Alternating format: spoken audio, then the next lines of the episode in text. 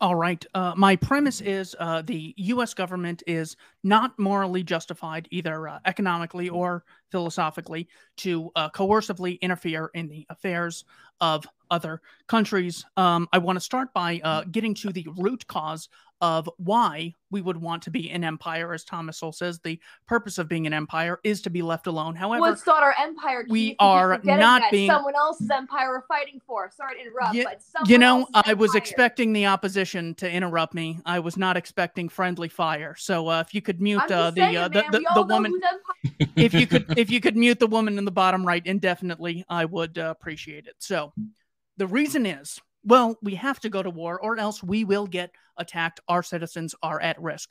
I uh, want to uh, first uh, refute this by quoting Osama bin Laden's own words in tactical recommendations. He says, then the fighters realized that the gang in the White House could not see things clearly and that their leader, that idiot they obey, was claiming that we envied their lifestyle when the truth, which this Pharaoh would like to hide, is that we are attacking them because of their injustice toward the Muslim world and especially Palestine and Iraq, as well as their occupation of the land of the two sanctuaries. Clear as day. The reason that we are hated by strangers on the other side of the planet is as a causal result of the actions our government has taken. In bin Laden's message to the American people, he says, Peace be with those who follow the righteous path. American people, my speech to you is about the very best way to avoid a repeat of the performance in Manhattan, as well as the causes and consequences of war. By way of introduction, let me say that security is an indispensable pillar of human life and that free men do not forfeit their security, contrary to Bush's claim that we hate freedom. If that were true, let then let him explain to us why we do not attack Sweden for example, the reason we are hated by the Muslim world is because of the actions of our government. Turns out the same reasons I hate Washington, D.C. for coercively interfering in my life, as do uh, Muslims across the world. Uh, in uh, bin Laden's second letter, why are we fighting you? He says, We seek Allah's help. We form our reply based on two questions directed at the Americans. Why are we fighting and opposing you? Two, what are we calling on you to do, and what do we want from you? As for the first question, why are we fighting and opposing you? The answer is very simple because you attacked us and continue to attack us. You attacked us in Palestine, Palestine, which has sunk under military occupation for more than 80 years. The British hmm. handed over Palestine with your help and your support to the Jews who have occupied it for more than 50 years. He later says, You have starved millions of Iraq, millions of Muslims in Iraq where children die every day. More than 1.5 million Iraqi children have died as a result of your sanctions. It has nothing to do with freedom. I think they could probably care less whether or not we have a regulatory state. They do care if uh, we have bases in the Middle East. You can hear the left crying, oh, Putin interfered in our sacred democracy by having a couple ads on Facebook. But if you station troops in another country, well, just as uh, the Democrats are mad about alleged Putin interference, the Muslims are mad at American interference. Here's the empirical data collected by Robert Pape and James K. Feldman. This is the uh, first complete data set of all suicide terrorist attacks around the planet between 1980 and 2009. Number one on the list was uh, not a Muslim organization. Uh, it was the Tamil Tigers, a secular Hindu group, who carried out more attacks than Hamas or Palestinian Islamic Jihad, PIJ, combined during this period. Nearly all emerged from communities resisting foreign occupation.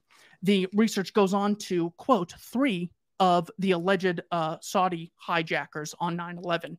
First one says, What is happening in Muslim countries today? Blatant occupation, about which there is no doubt there is no duty more obligatory after faith to repel him. Second quote The occupation and deterioration of the land of the two sanctuaries is a plot by the Jews and Nazarenes, foremost among them America.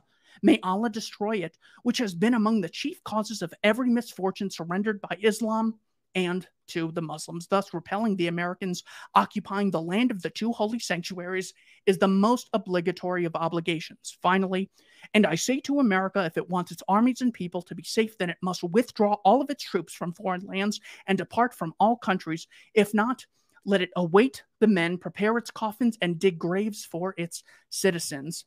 The authors then go on to say, well, we don't get foreign uh, terrorist attacks from Iran, which has a population bigger than Syria, Jordan, and Iraq combined. It has nothing to do with Islam. It has everything to do with the government coercively interfering in the lives of others.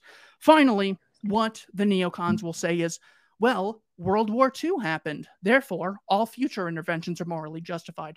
Here's Winston Churchill on the Second World War. He says, One day, President Roosevelt told me that he was asking publicly for suggestions about what the war should be called. I said it once the unnecessary war. There never was a war more easy to stop than that which has just wrecked what was left of the world from the previous struggle. The human tragedy reaches its climax in the fact that after all the exertions and sacrifices of hundreds of millions of people and the victories of the righteous cause, we have still not found peace or security, and that we lie in the grip of even worse perils than those we have surmounted. It is my earnest hope that pondering upon the past may give guidance in days to come, enable a new generation to repair some of the errors of former years. So, what is he talking about there? What he's saying is that after 60 million dead, as a cause result of the Second World War, and allying with Joseph Stalin and the Bolshevik regime, uh, by 1945, the Red Army occupied all the great capitals of Central Europe Vienna, Prague, Budapest, Berlin. 100 million Christians were under the heel of the most barbarous tyranny in history, the Bolshevik regime. War is immoral because it involves initiating violence against peaceful people, and it is uneconomic and not beneficial to the host country initiating the wars because it weakens them more so than they otherwise would. That is my argument for uh, why uh, foreign intervention is not uh, morally or economically justified.